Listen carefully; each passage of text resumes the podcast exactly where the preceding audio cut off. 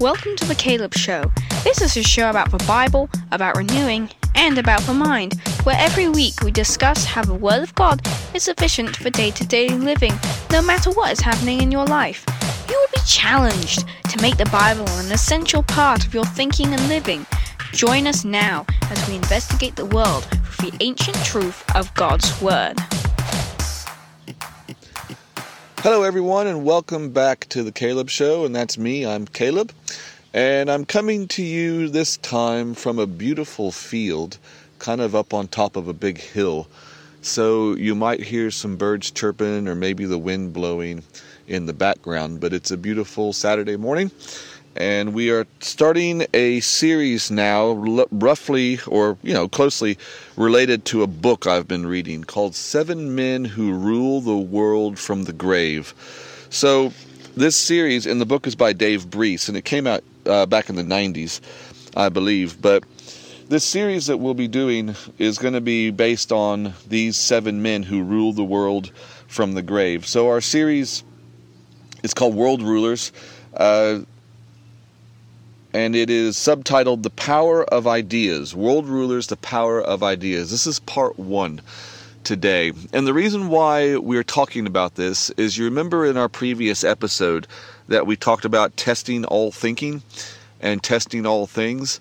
And this is vitally important nowadays because the, the basis of this book, Seven Men Who Rule the World from the Grave, and what Dave Breese is saying in this book, is that the, the ideas of these seven men have so permeated society that it's almost impossible to blink without bumping in to their ideas and their way of understanding the world of their day and how that has now affected the way we function today as society, particularly in the West. And so when I say West, I mean Europe, I mean America, I mean uh, Australia, South Africa, New Zealand, Canada, these places is kind of this sort of Western thinking. Although, uh, in many ways, as we will see later on with education, it has spread around the world. And it's kind of irrelevant to use the term the West in that sense. So, we're going to start with our first individual from this book, and that would be Charles Darwin. Now, Darwin is sort of a household name. Everybody sort of has heard of Darwinism or Darwinianism. Uh, and I've been to the National Museum, the British Museum, Natural History Museum in London, and I have seen the statue of Darwin up on the stairs. When you walk into that room, the the main entry hall of, of the Natural History Museum in London, there's this giant dinosaur there in the middle, but beyond it is this marvelous staircase that goes up. And at the top of the stairs, at the landing, is a, I think, life size sculpture of Darwin.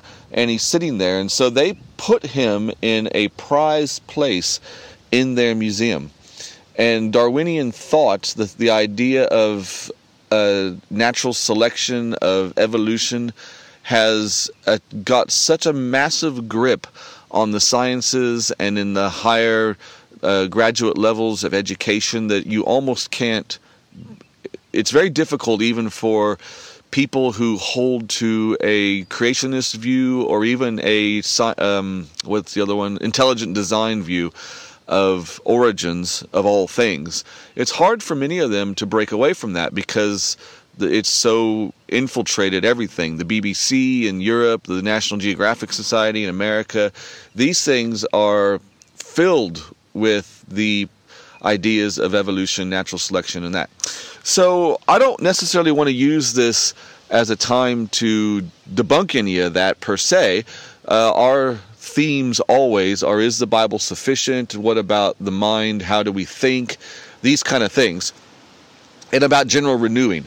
And so, my goal for this series is to provoke your thinking to a way of renewing your mind in these matters and to make, your, make you aware of how we live in our age today and how these ideas from these seven men still plague us. So let me quickly just state who the seven men are, just to give you an introduction. So they are first Darwin. He's the first guy that we'll be looking at. And then there's also, I'm sure you've heard of Karl Marx. He's the founder of communism. You've heard of Sigmund Freud. He's the founder of uh, psychoanalysis.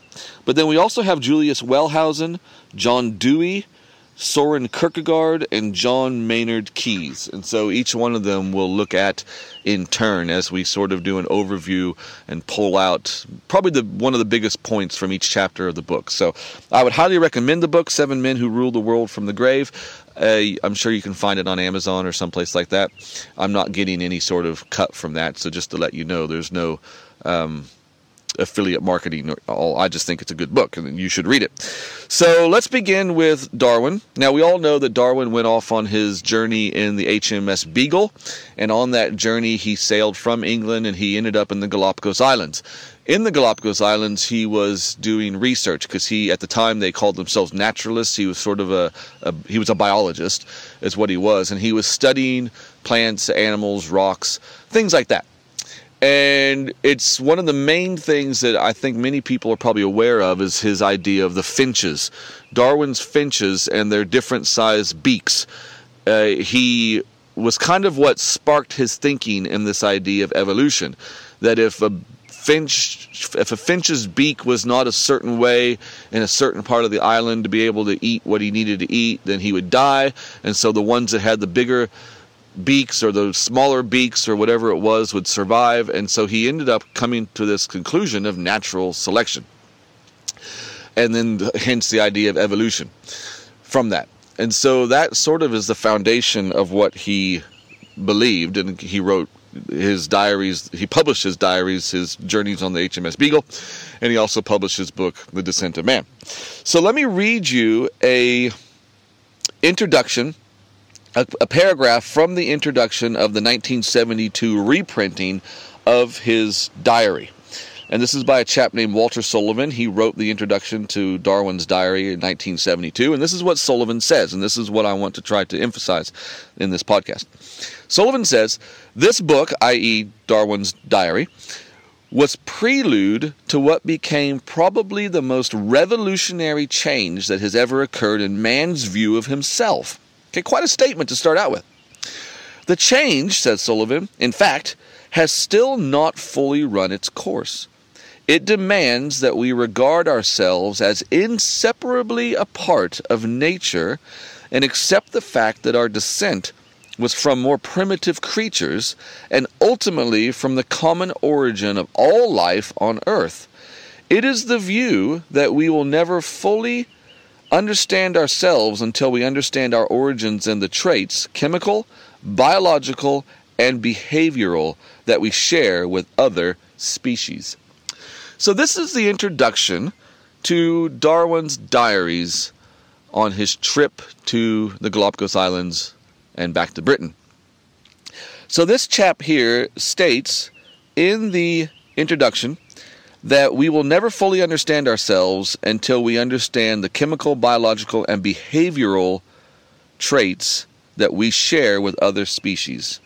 And he says that we are inseparably a part of nature and that we come from more primitive creatures.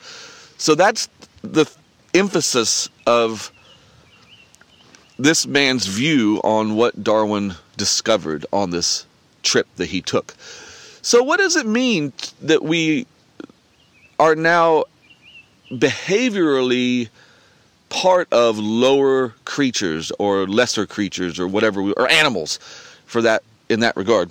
So, what I want to try to emphasize is this that evolution, the theory of evolution, is focusing on man and his relationship with nature, and particularly with lower courses of animals, and ultimately all the way down to um, single celled organisms and things like that. Now, there was a very silly advert that came out a number of years ago for Guinness beer.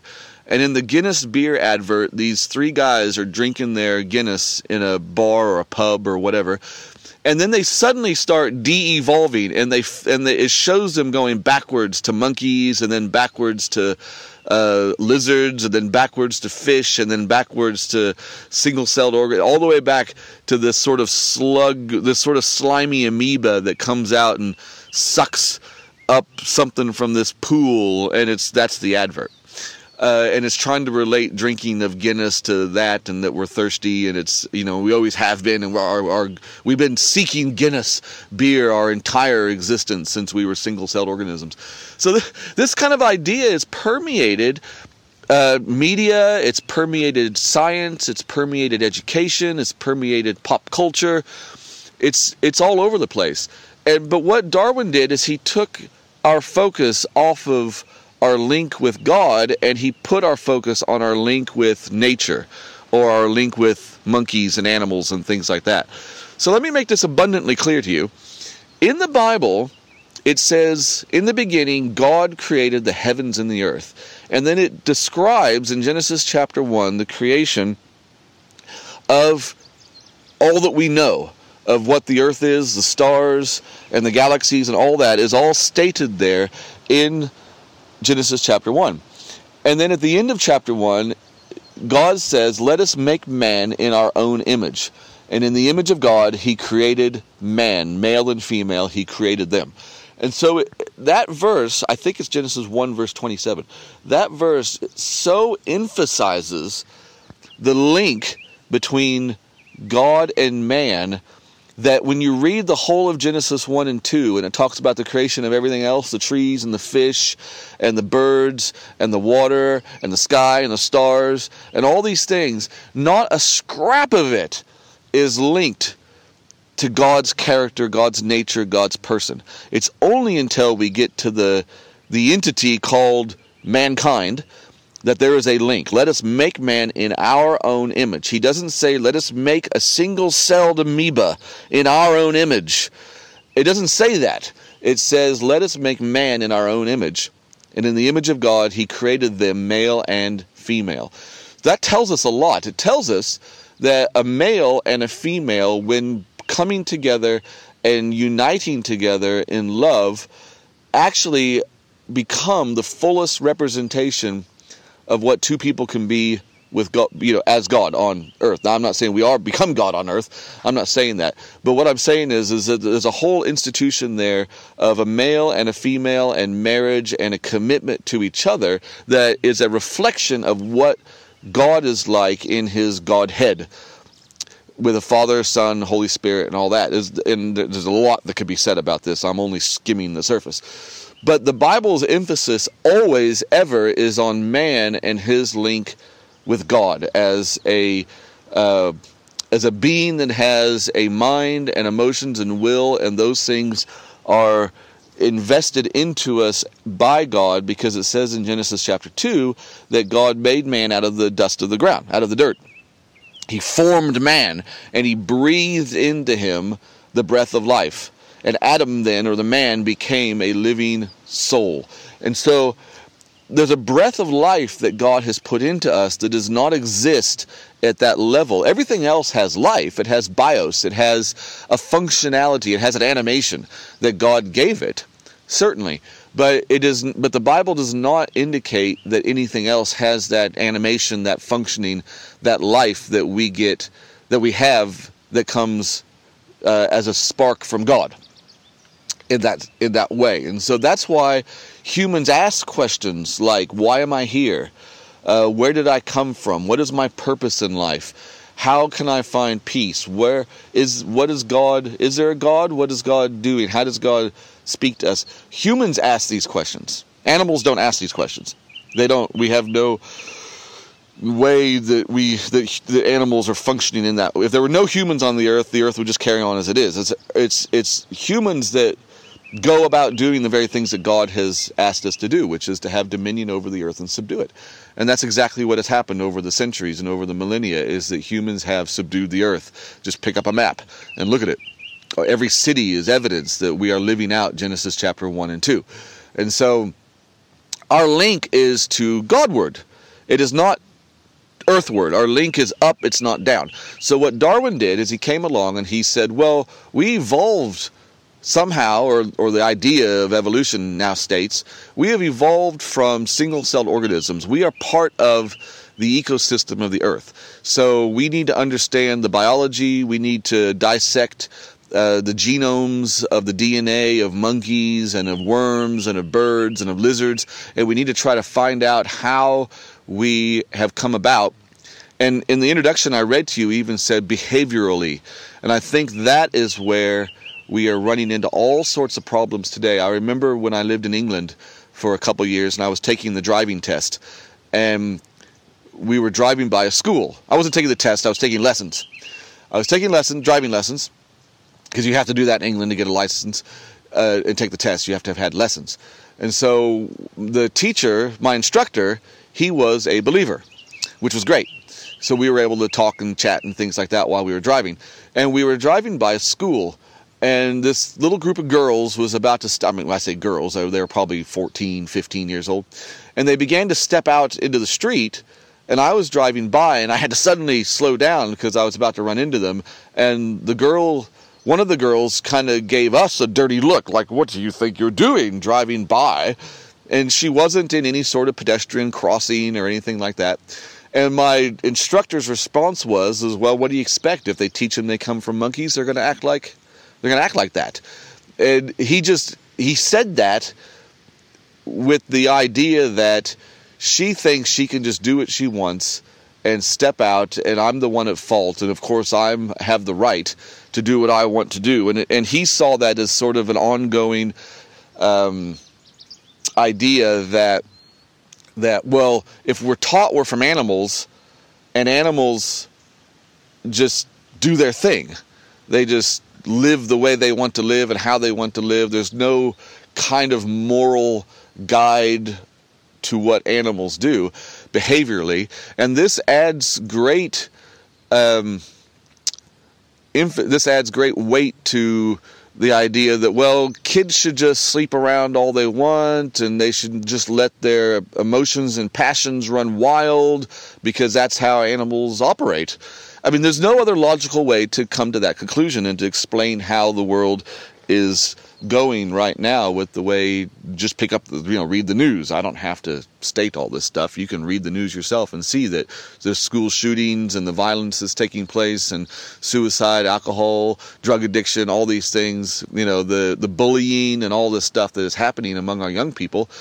If you take god out of the equation where is the moral code where is the center where is the the foundation, the structure, the framework by which we can view the world. We literally have nothing other than ourself and nature.